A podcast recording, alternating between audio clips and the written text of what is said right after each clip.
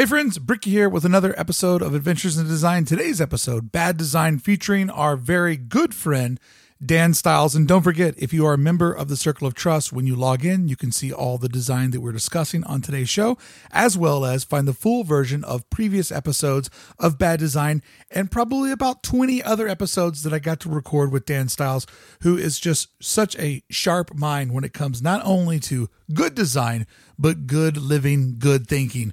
What do you say? Let's get started with episode three. It's Bad Design on the AID.network. Settle down. We're about to let you in for the. AID recording Are there any questions? Yeah. Yeah, I got a question. Is this going to be the same podcast flop that we always get from these glamour rock pretty boys that get on, microphone. dance around with the same lighting angles, the same camera angles? Is this going to be the same kind of video we always get from you guys? Yes, it is. Is that good enough for you? Do you think we can make it better Podcast. than these guys? Yeah! Then why don't we take their cameras and make our own Design podcast.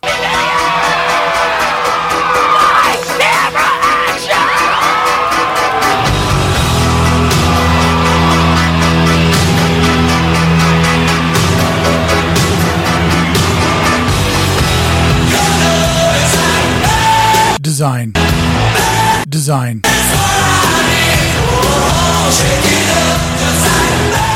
Design.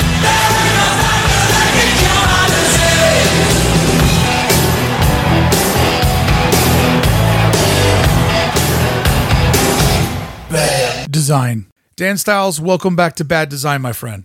Oh, I'm so pumped to be here. I miss you.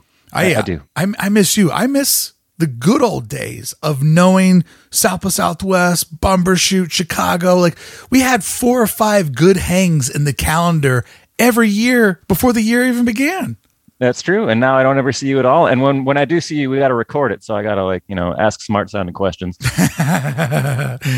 well, hopefully, you know, like Adobe or somebody will bring you back to the Los Angeles area. And, and yeah, I don't. They didn't invite me this year. I think I might have stabbed myself with last year's presentation. Uh, you know, you remember that one? I don't know if you saw that one where I uh, Oh, I got saw it. political. yeah, Yeah. yeah. You got real I felt like it needed to be done, and and so I, I did a somewhat political take on on design, and uh, yeah, I didn't I didn't get the call this year, which I knew might happen. hey, but that's the old punk rocker in you, right? Like, yeah, should I do this? Eh, maybe, maybe not. But there's a chance of glory in here, and I'm willing to take that chance for glory. Exactly. Eh, you know, it needed to be said. Oh, and, for uh, sure. and at the same time, like, you know, I've gone up there and kind of done my regular spiel enough times that I'm like, well, I'm not just going to come down here and do this again. And some people do that. You see them, Yeah, they got an you see act. then you see them five years later and it's the same damn talk. And it's like, oh man, I'm not going to do that. But the crazy thing is, the people that just keep doing the same act over and over again, they get rewarded for it. Like, oh my God, but did you see Billy Bob? I mean, Billy Bob ripped off. I mean, it's so powerful. And I'm like, I mean, I guess it's, uh, yeah, I don't know. Good for them. They made it into a into a job. Yeah. You know, now they now they're speakers for a living, and, and I wouldn't mind doing that. But I, I try to do something new each time. I, I can't just. I'd kill myself. I swear. I just can't. I can't get up there and talk about the same shit. Well, let's jump into something here with our bad design. Let's look at our first uh, logo today, submitted by you, which we're going to file under the category of rich guys with hobbies. And ah, then, yes, rich guys in space. All right, the Virgin Galactic logo. Uh, so, I mean, I don't think anybody missed the fact that there is now a space race between three of the world's richest men to see who can shoot themselves up into space the quickest. Uh, uh, Mr. Branson of Virgin Airlines, Virgin Galactic, Virgin Records uh, won. Yep. Uh, although he only went up 60 miles, which apparently is like not outer space, it's like inner space, something like that. Uh, but one thing that really caught me uh, about this was their logo is just terrible. The Virgin Galactic logo is it's kind of a cool idea. I believe it is the iris of a human eye. yeah, okay. That part Uh, which I'm, which I'm on neat. board with.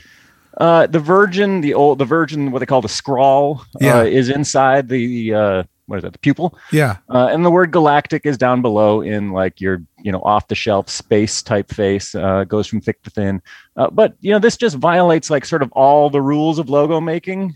Like you know you can't. How do you stitch this on a shirt? Like all the stuff that we talk about with all these kinds of logos. It's a photograph, is what this is. Yeah. And, and the number one thing when all of us think of a uh, spacecraft company, like I, my brain freezes because I don't even know what to call this new sector of business.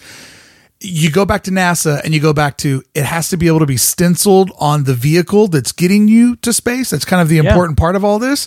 And it also needs to be embroidered on a patch on the brave men and women that go inside of said vehicle. Yeah, the mission patch. It's like a literal thing. Yeah. This doesn't apply to either one of those two. That like that is your major concerns from this type of business, and this fails on both of those check marks. Yeah, this is, you know, and I sent some other pictures. I don't know if you included this in, in what everybody gets to see, but uh, of the spacecraft itself, they put this along the bottom, and it's obviously like a vinyl decal, like a car wrap. Oh no! Uh, you know, and then one thing I did like was they did really cool nose cone art. Did you see that? It's, No, I it's didn't. Like a 1920s or not, not sorry, 1920s, 1940s uh, nose cone of you know, like a girl that would have been on a fighter or a bomber jet in World War II. I, I like the fact that they kind of did a throwback to that.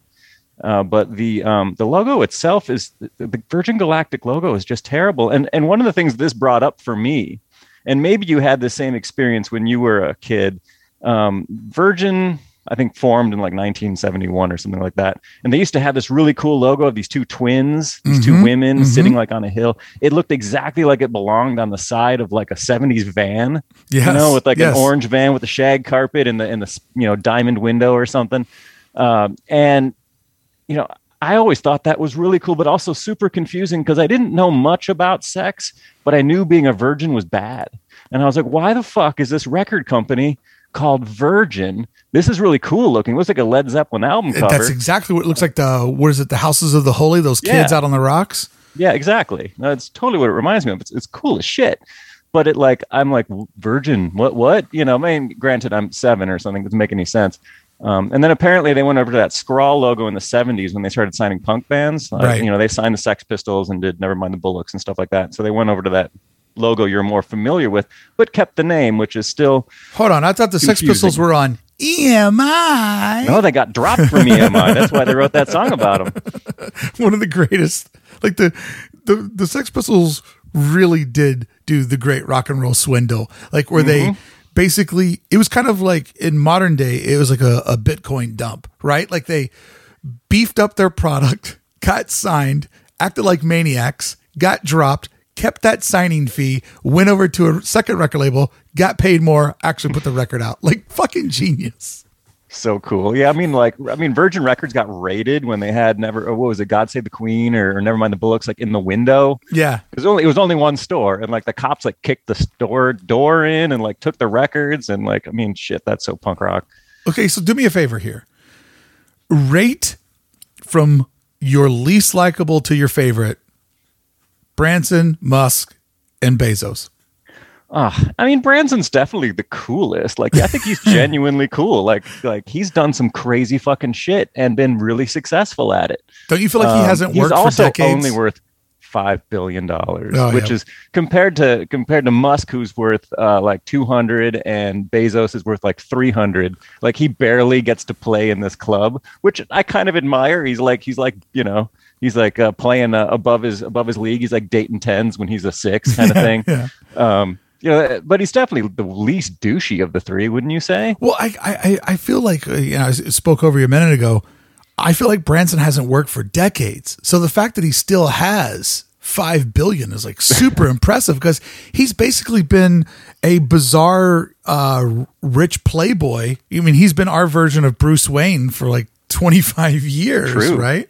And uh, Bezos is definitely the, the, the most unlikable of the bunch. He, he just has that Zuckerberg personality where he feels robotic and, and unattached. And I don't know what the fuck the cowboy hat was all about when he got off of the. He's the- drinking his own Kool Aid. he really is. He's, he's, I think he's trying to make himself this cool anti hero when he's really just like a guy who's extremely good at bottom line in a business, slashing everybody's throat to get to the top.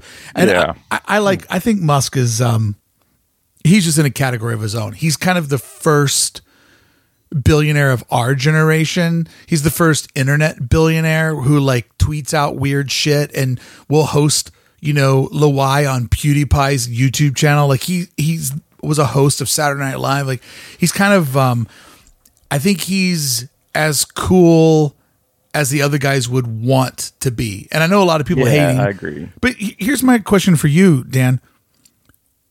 When did we start as a society hating really successful people? Because overall, these guys are, you know, people roll their eyes when they say their names and people kind of throw up a little bit when they come up in a conversation. And it's like, I think that this rich guy space race is fucking cool to watch. Like I think that it's it's funny. It's fun to watch them sort of big dick each other and try to figure out who can do more than the other one.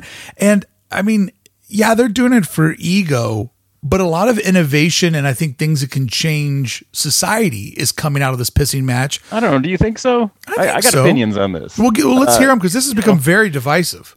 Yeah, I, you know, I, when did we start hating? I don't know. Did anybody really like the Rockefellers? See, I wasn't know, around. the- I don't know. Maybe Carnegies or whatever those guys. Have we always were- been They like were the, this? the robber barons of the of the earliest, uh, the early 20th century. Mm-hmm, We're doing the same thing. You know, they did it on railroads and stuff like that. And now we're doing it on the internet. But they they did. They amassed huge fortunes.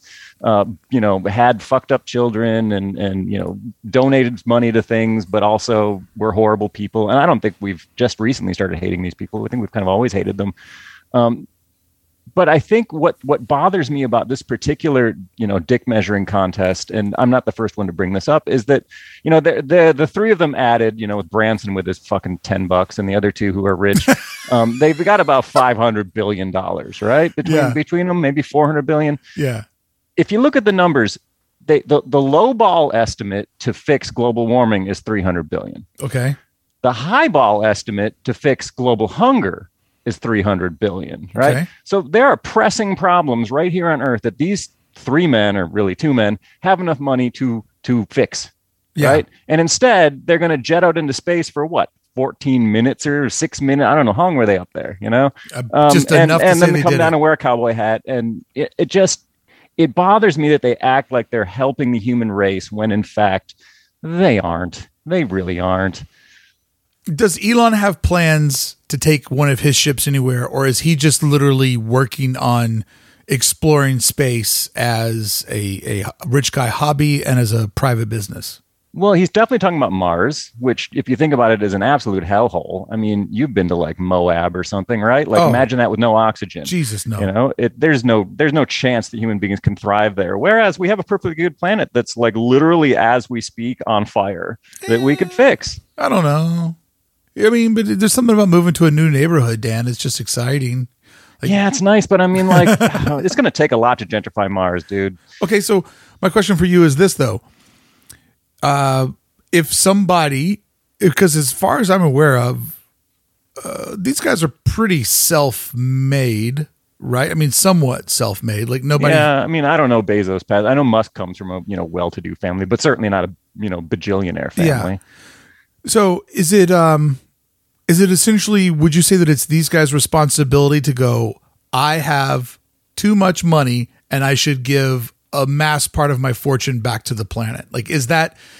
is it fair to say that if you go so far out into first place that you you have to do something that you and I, I mean I have I I make more money than I need every month and I'm working on a retirement and maybe one day buying a house in Southern California which seems impossible at the moment but should I have more meager goals because I mean technically Beth and I could probably put two five thousand dollars a month into helping homeless or feeding other families like is is are we doing it wrong I don't know. That's a very good question. I guess I would kind of hope that they, you know, when they were looking at all the things they could do with their money, that this might have come up.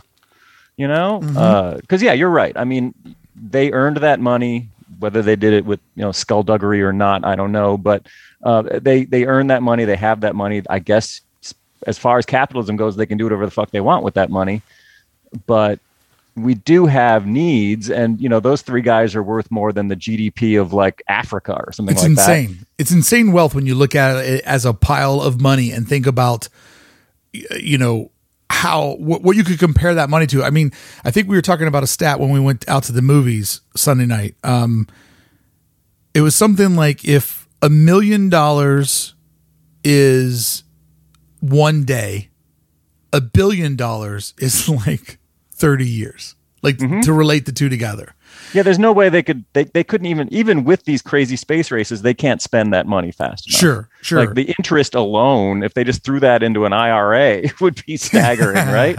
They'd break Uh, the so IRA system. They would never be poor. They would never be even remotely poor. They would have all the things they ever wanted, everything they could ever dream of, and still fix some very pressing concerns that these tech guys always talk about how they're fixing, you know, oh, we're- going to make humanity better. And, and really what they're talking about is like delivering your dry cleaning to your house or something Right, like right. that. Like they never fix anything. Well, let me pose it to you this way, though. I don't think that they see a reward in becoming, you know, um, very philanthropic because that was Gates' move, right? Like, ah, I got more money than what me and my family could ever spend, so I'm just going to give it away. And all the poor dude got was beat the shit out of for trying to be generous. That's true. Well, you know that he, he couldn't. He could have at least implanted us with better fucking five G. Like mine, mine works like shit. But I mean, you know, we we are railing on these guys, or society's railing on these guys for like this, you know, dick measuring space race. But at the same time, like Gates has played it by the book and like, okay, here's my mansion, here's what I need, here's what my grandkids need. Like the Gates family's taken care of. I'm gonna try to recirculate the rest into like child hunger.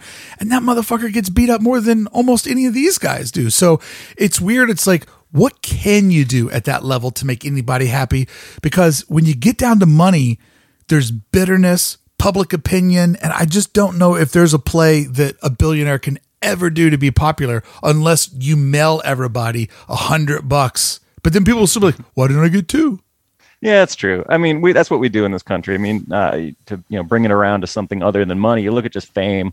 You know, everybody loved Britney Spears, then everybody hated Britney Spears, and then everybody feels. I mean, it's just Yeah, put them on right. a pedestal and knock them down. So right. I think you're right. Uh, I guess I just, you know, I do wish that that somebody would focus on the issues that we have uh, instead of instead of uh, you know worrying about Mars.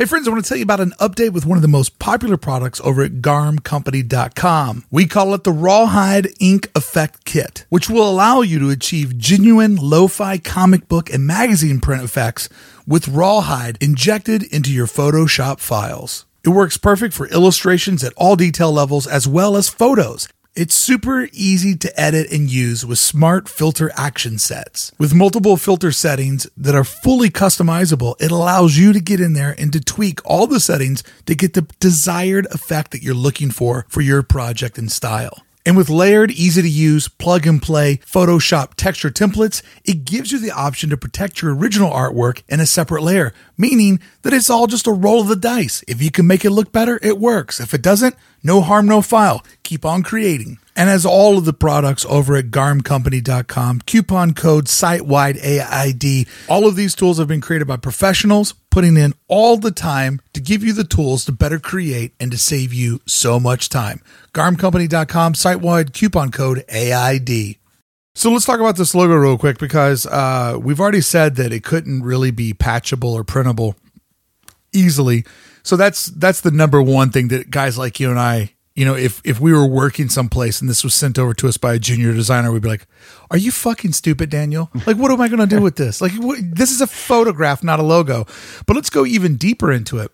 What the hell is going on with this galactic font down at the bottom? That thick to thin looks like a mistake, and I read it as Galact 1C. Like, Well, I think that's on purpose, and I'll bet there's some reason for that. It's supposed to look spacey. Like if you look at, uh, you know, Blade Runner, and you you look at all the Yep, typography and something like Blade Runner, it all it all is typefaces that look like this. They're like, ooh, it looks spacey, it looks scientific, which is a little bit of a cop out. Like if somebody said, here, design a real space logo. Like this is actually going to go into space on a spaceship, and you go and you like type in like space font into Google and like use the first one that comes up. That's kind of how this feels. But um, something I sent you on that, I don't know if you got the JPEGs I sent over. there was no um, images in that email, so all sorry. the all the Virgin branding of all their different products is just garbage. Like none of their stuff, and they've they've got like Virgin, you know, like energy drink, and they've got Virgin all kinds of stuff, and and all the branding, every single one of them looks like it was made by somebody who was getting paid two dollars an hour. Well, because probably it is. I mean, the, the the problem is with a lot of the stuff that we see is fundamentally people just don't give a fuck.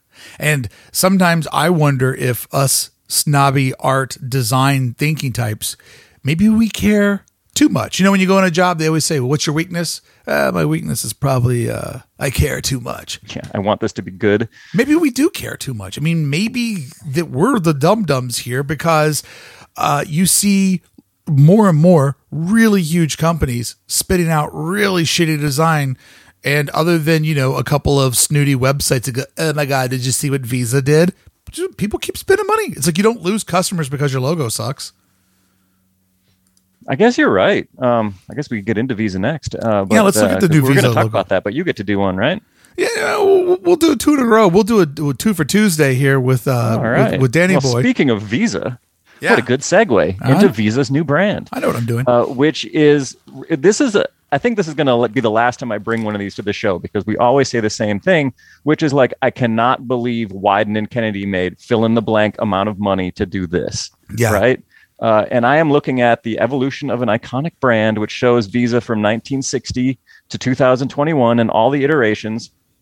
Uh, the first one is really bad. It looks like a "Hello, my name is" name tag. Sure. The, the middle is white. Like that, 99% of this logo is not a logo. But by 1977, they had it figured out. It looks like a credit card. Got stripe at the bottom, stripe at the you know top. Says Visa in the middle. For the record, Mastercard always had a better brand yep. of the two. Mastercard, those two, you know, the Venn diagram circles, Yep. way better.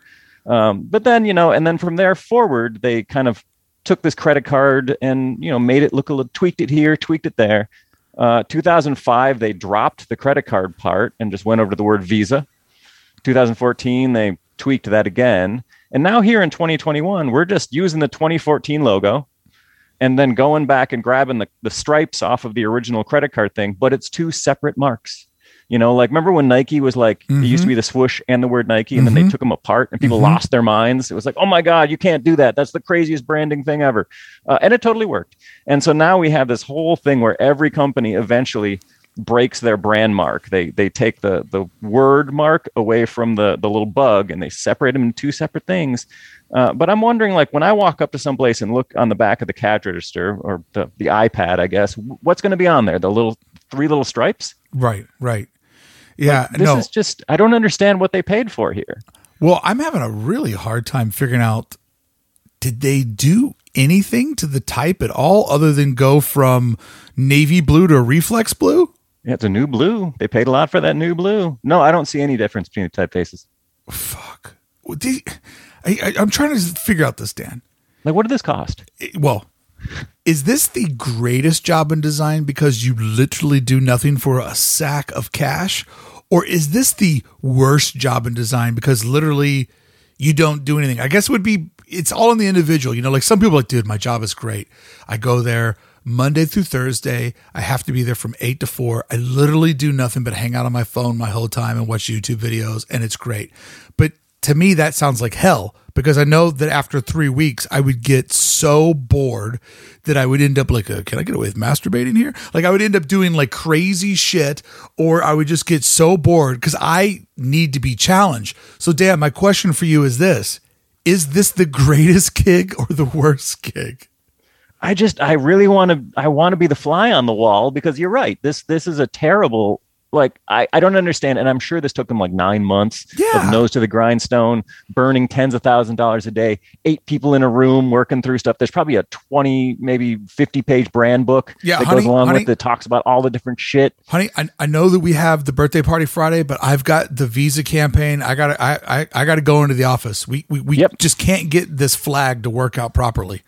Yeah that kind of thing you know like people people like didn't see their families for half a year to, to do this and i don't understand what they did like this is just not an improvement like if i if i closed my eye well if i had to pick something off this page 1996 looks perfect One hundred percent. I I, I the was hell look- is wrong with 1996 my follow up question was going to be where were they at their sweet spot? They were at their sweet spot in in nineteen ninety six. Perfect. And you know why? Ninety six. That is the end of like hand drawn typography with with just the good parts of digital design, right? Like you had the good parts, and from '96 on, we would get into the age of over tinkering, And mm-hmm. now we're in the age of, you know, it always goes back and forth. How could you go from eight years of Obama to four years of Trump?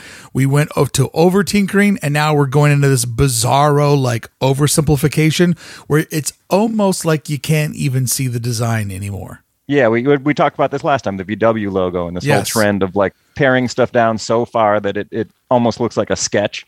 It's like "Well, this isn't done right. You know, this is like we're, we're going to make this better. No, no, that's it. I have two real quick that, that you, you can't see, but they're things that irritate me to no end. Um, I pay for a subscription to the OC Register. I live in Los Angeles County, but I subscribe to the OC Register because they cover a couple of topics that I'm very passionate about very thoroughly. And so when I sit down to go to the number two and I have my iPhone in my hand, I will go over to the OC Register to see what the articles are that day. Now, after five visits or so, I got to re log in. Not going to complain about that. I do the same thing with the Circle of Trust. Sign up today at AID.network to hear the full version of today's episode and our archive of over 1,400 episodes. So I, I do that with my own business.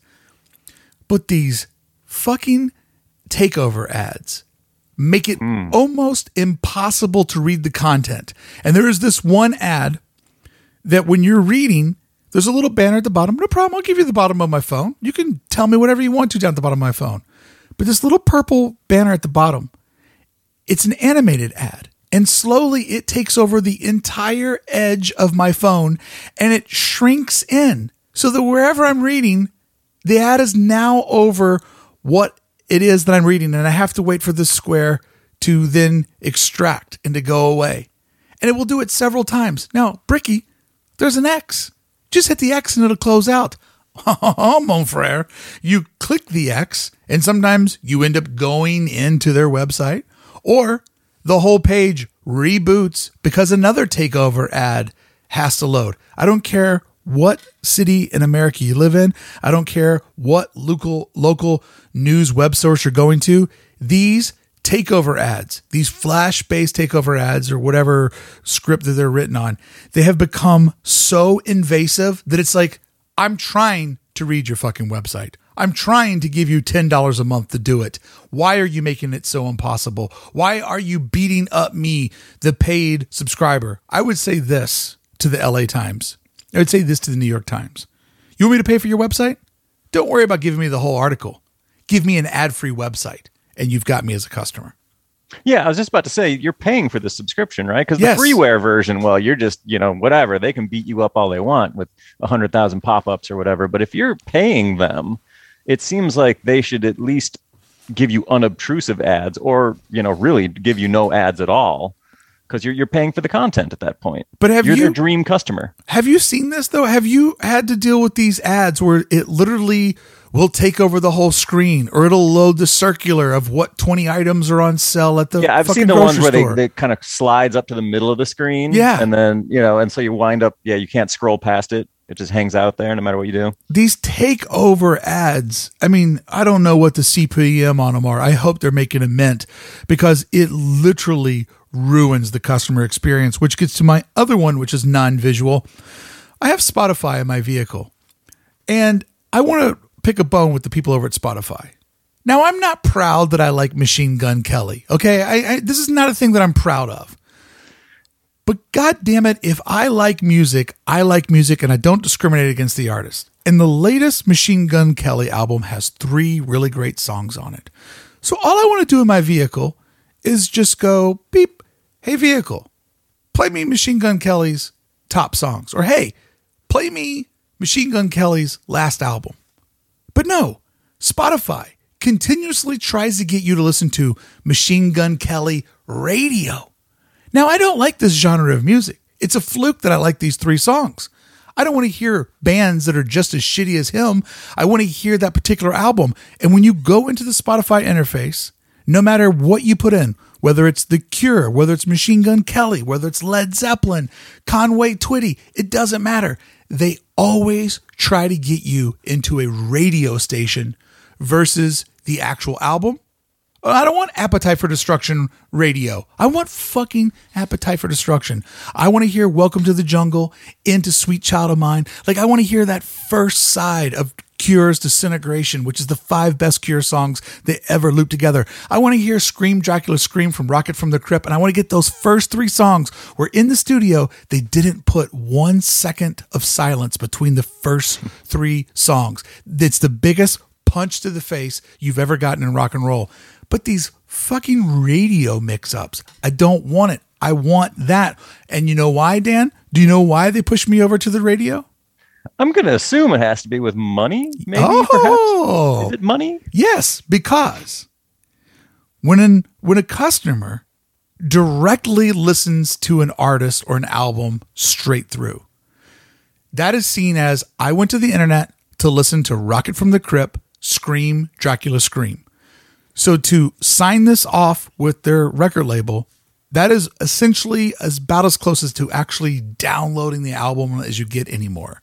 So therefore, when I am actively going after it, that is one CPM that they have to pay back to the record label. However, you know the deal on radio has been for years. that radio stations pay pennies on the dollar. They don't even pay a penny per play. You know how much more money ACDC would have if every time their songs were played, they got one cent? I mean, they would be even wealthier than they are. So what it is is they're always trying to get me to go over on radio, so they play. Uh, they pay a cheaper CPM back to the record labels. Once again, I say to you, Spotify, taking my fourteen ninety nine a month, I'm fucking paying for the service. Let me use it how I want to use it. No further questions, Your Honor. You know that brings up something that kind of ties into one of the things I want to talk about later. But this uh, this this subscription based economy that we're kind of getting into, where you you pay for stuff but you don't own it. Yes, it's kind of taking over everything. And and something I wanted to talk about today, and I don't know if you're cool with moving on to the next subject or not, um, was this notion of, of planned obsolescence. aha, yes, you, Uh, you brought and that up. also the right to repair, which ties very closely to planned obsolescence.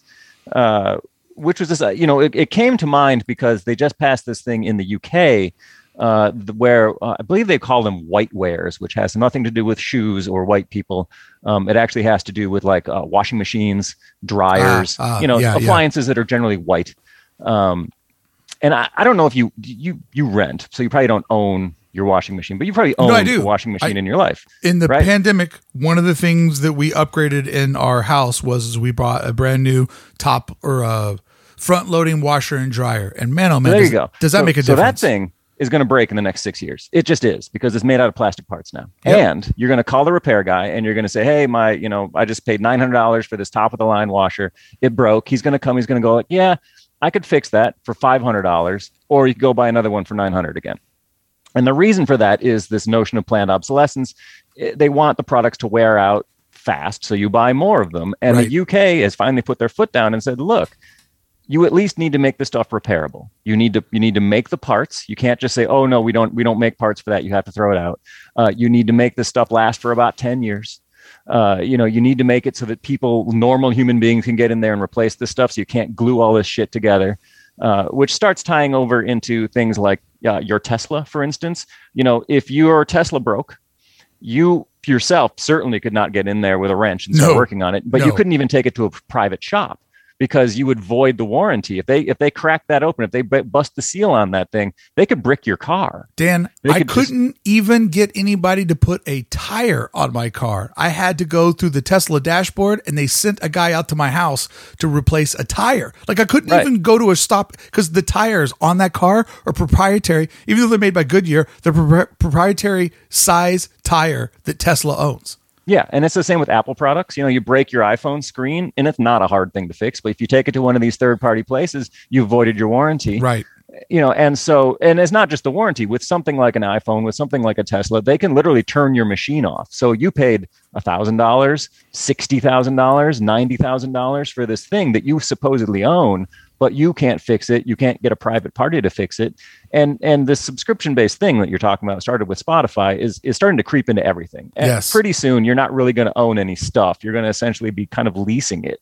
And you can't they've got you by the short hairs if you if it breaks. You either have to throw it out and get another one Yeah. or you have to use their service to fix it at in grossly inflated rates. The main reason why I bought my Tesla instead of leasing it is we don't own our home, which is great. We save, we actually, just to break this down to everybody that doesn't live in Southern California, what we pay to rent this house, we could never pay for the mortgage of this house. So therefore, we are actually making our future better by a couple thousands of dollar differential at the end of every month. And we also have no repair. So where I live, bizarrely, it is uh, more economical to rent if you move to this area in the time period that I did, where all the houses have done. They've just gone up, up, up, up, up. I saw a one bedroom home that was uh, under a thousand square feet. I think it was like a seven or no, it was seven, eight hundred square foot home went for five hundred and eighty five thousand dollars to give you an idea of where the kid's living. But the reason why I bought my car is I just wanted to own something to get to your point. Like I didn't want to be a guy who's like, well, everything I have is basic. Like I don't own anything in my world, you know, other than my savings account. I don't own anything. Uh, but Dan, to get to your point to this, it, it is we're getting into these like very very proprietary systems where example you know apple has come out with where finally you can put your podcast over on apple and you can charge a monthly subscription for your podcast through apple where forever they made it for free but my biggest fear on that is this let's say that i took all my paid subscribers which is my number one source of income and i moved everybody over to apple so now you guys are giving apple $10 a month which they are taking 40% of so I'm making less money to give you the product over there. But Dan, my biggest fear is this. Let's say that I take my group of customers over to Apple, and then three or four years later, Apple wants to tinker with it like they always do. And they go, We heard from our customers that people don't like paying for 10 different podcasts.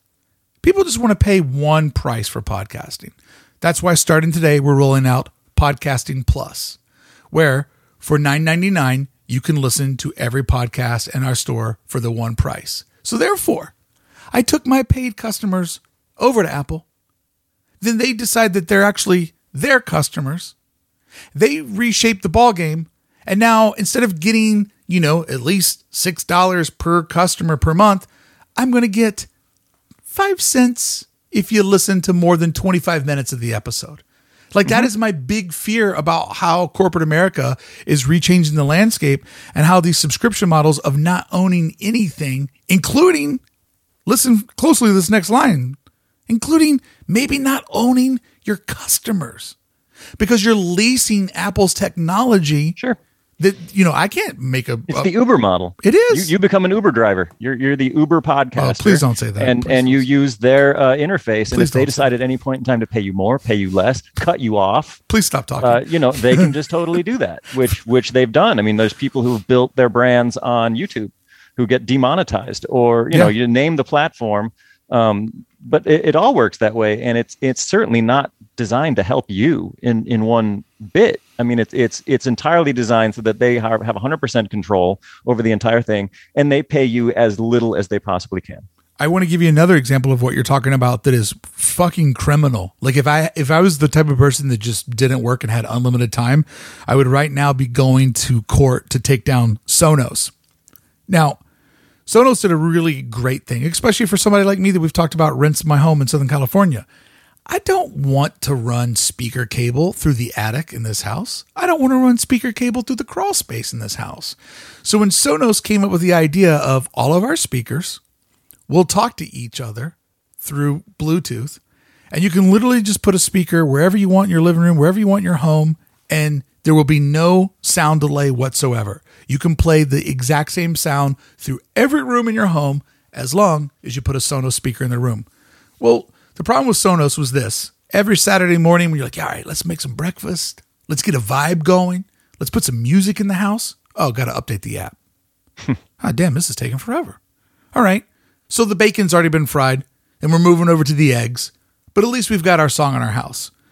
Well, they realized that there was fundamentally something wrong with their software, Dan. So they came up with a new version of the Sonos software.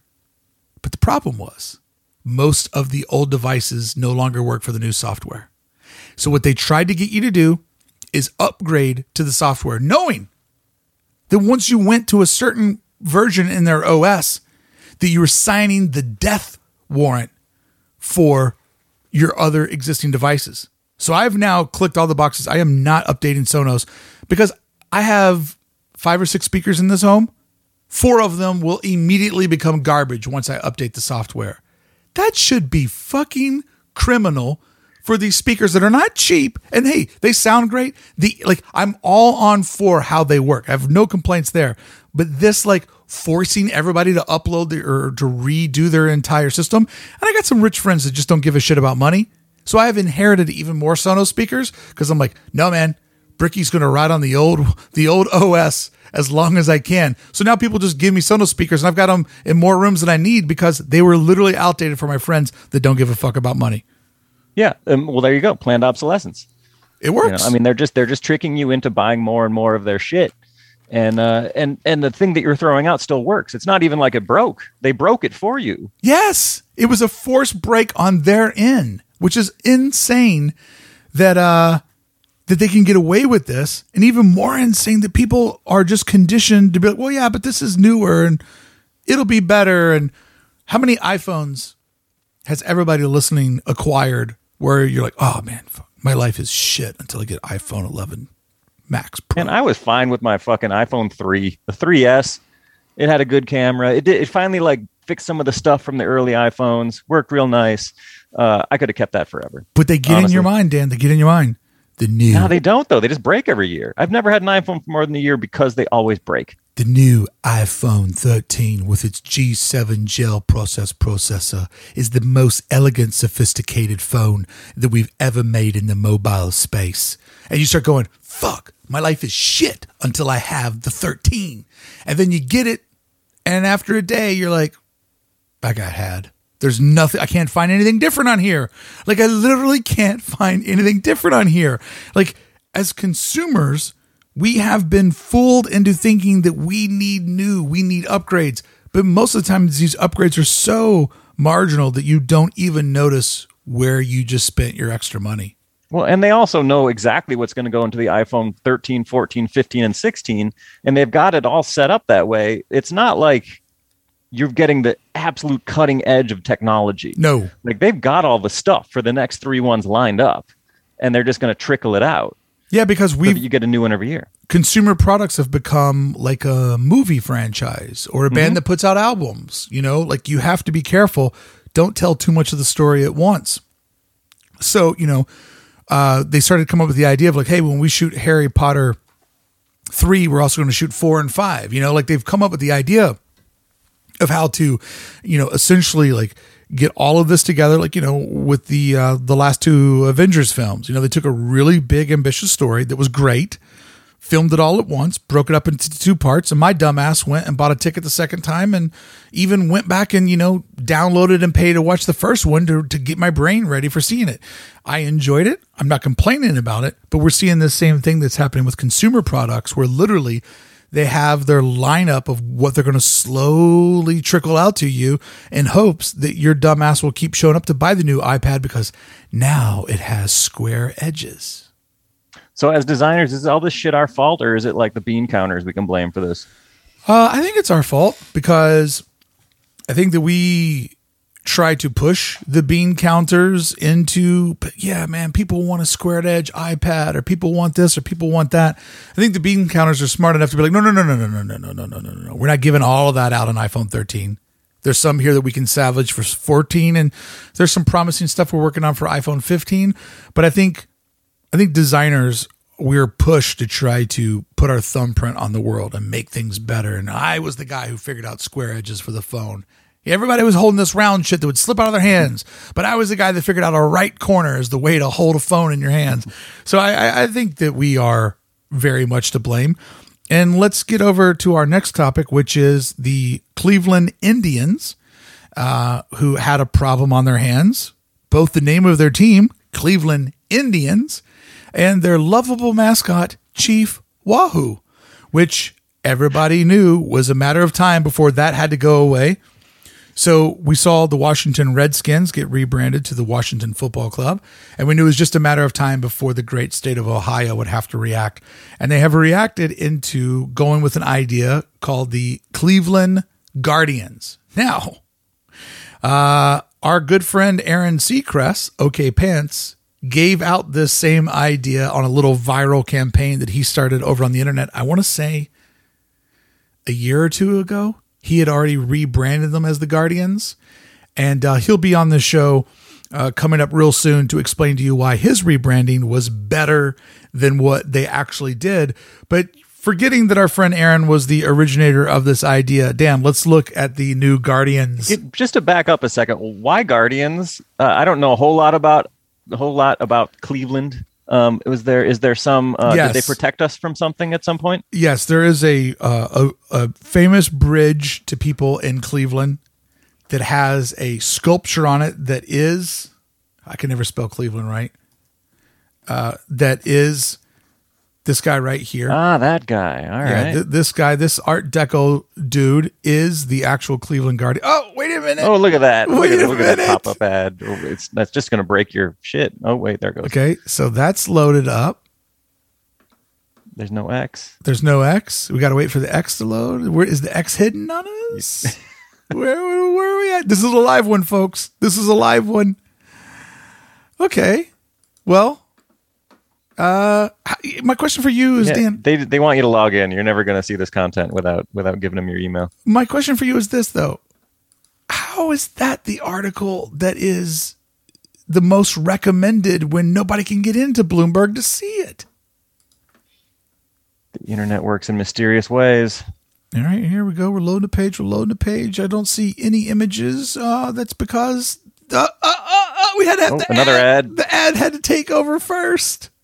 Anyways, uh, you saw briefly. Oh, the ads are loading. The ads are loading. Oh, there's an ad. Just like Wow, look at that art. Oh shit, that's bad. oh man, that's terrible. We should do a whole episode just on that. What's going on with that guy's face? There you go, friends. There's today's free version of Bad Design. I hope you enjoyed this conversation with Dan and I, where we look at all these different logos and sort of interject, you know, where the design could have been made better, but also just sort of overall bad design in life and society trends, right? I mean, to really understand good design, you have to also have the talent to recognize where things are wrong, where things are imperfect. So I hope you enjoyed today's episode, and I also hope that you'll join me right now for part two, where we have 45 more minutes available for you over at the Circle of Trust at AID.network. When you sign up, you get the full version of every episode, as well as an archive of 1,400 podcasts that I have waiting over there for you. And Dan Stiles is easily in about 30 or 40 of them. He's just been a consistent, reoccurring guest on the show for years now, and it's nice to finally have a show that's all themed around him. We used to do the logo show, but bad design is, well, it's just a little bit sexier. Part two starts right now at AID.network, only available for members of the Circle of Trust. Thank you so much for considering becoming a member of the Circle of Trust. Anyways, that's where the Guardians idea comes from. Okay, um, It's a pretty seems good like a name. stretch, but all right. It's a pretty good name. You know, it, I mean, so many things have been taken, but uh, Guardian's definitely an improvement over Indians. But looking at um, this real jagged font that they have gone with. For, let, let's just start with the the insignia that you know. Obviously, this Guardians with the swoosh underneath the bottom of it, or whatever that's called. You know the proper term for that. Oh, it's probably a swash. Is that a swash? A swash. I call that swash. So, But for- it's also the very just baseball thing. It's like that little baseball swash they put on every baseball logo ever, which is kind of cool that they use that. but also like look how it comes from the S. It's not organic at all. Like I always want to No. see that swash be like, oh yeah, from the last word in you know Yankees, they took that S, and that's what you know that goes underneath the bottom of the logo. Mm-hmm. It's like, how the hell did you get Vaguely that? like the Milwaukee Power Tools type face, you know? Like it's it's like a it's like script but square. yeah, kind of metal. Yes. And then I see that they did a little home plate hit over the eye. Oh, that's what that is. Yeah, that's the only reason why it would be that ugly. Yeah, because that doesn't fit there at all. And then for I their mean, I don't know. This isn't terrible, but it's weird. yeah, It's super weird. I tell you what, it's not. It's not a classic. It's not the Dodgers Nah. logo that will last forever. Well, they're trying to they're trying to kind of touch on that retro style, but maybe modernize it or something, or or you know, and it's definitely not hand drawn. No, no, no. This is fucking vector every which way you look at it. So now let's let's kind of move our attention over to this um isometric G with wings. Now, the G with wings in a straight profile, that might not be a bad logo. But for whatever reason, you know, because it's the 2020s and we got to show people that we have gadgets, um, they went with this isometric, like sort of like 45 degree angle thing, even though it's not Mm-hmm. truly 45 degree angles, it's probably more around in the ballpark of like 30. And so because we did that, we also have to see the other G in wings, which I would point out that G is going to be backwards for whoever's on the other side of this universe. But we have to just see enough of it to prove it's that way. But it, then it makes the logo way overcomplicated. Yeah, I mean, this thing is sort of cool. Like all of this is sort of cool. Like, like I really want to like it because it's funky, and it's it's my color palette, and it's it's fun, but it's like there's it's just not quite right. It's a bit off. It's a bit off. So my next complaint would be this. Let's go over to the C for the great city of Cleveland, which I've had many of good nights in. The exterior of the C has a bend in it. I like that. Shows motion. And then the what are the little pieces called that that come down and up on the C? The serifs, The serifs? I guess that's kind of a slab serif on the top, and I don't know what that, that is on the bottom. So the they kind of have a little bit of bendy in there, but they don't total bendy. But the inside of the C is a straight line and has no bendy. So my question is here: is that nice curvature we have on the outer left hand side of the C? Why is that not duplicated in the serifs and in the internal? Like I feel like the whole logo should have that nice like flex to it. It's weird. I'm kind of okay with it. I do see what you're saying. It, it's too straight. Yeah, and Maybe some you should just have a touch of curve to it. But again, this looks very much like the Guardian's uh, type itself. It's it's really rigid. but in a You weird know, even though it has curves, it looks rectilinear. It's very, you know, it's Yeah. it's it's like you can see the points. Like like Yeah. you know, you can envision in your head where all the points in Illustrator are on this thing. I already see it with little purple and blue squares everywhere.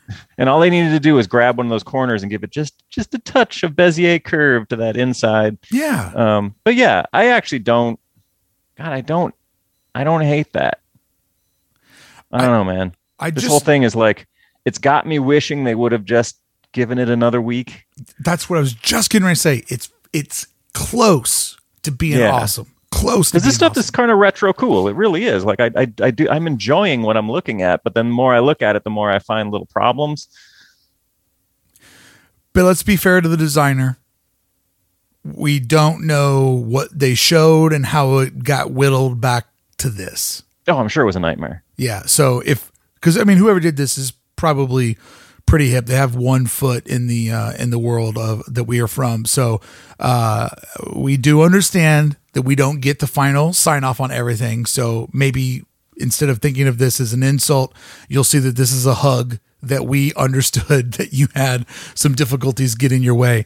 Uh, the G with the wings and the baseball though, like I find that to be really close to being awesome. Yeah, Really I mean. I could just. This looks like it belongs in an old gas station, like next to Yeah. the Pegasus. Yeah. You know, I mean, this is this is all really rad, like retro stuff, uh, and I'm that's why I think I just I like it. I want to like it, and I I do I like it.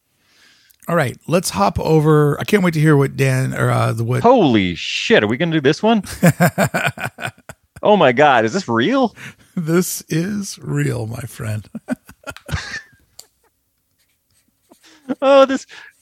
Oh, I'm gonna. Uh, this is this is where I wish people could see what what I see.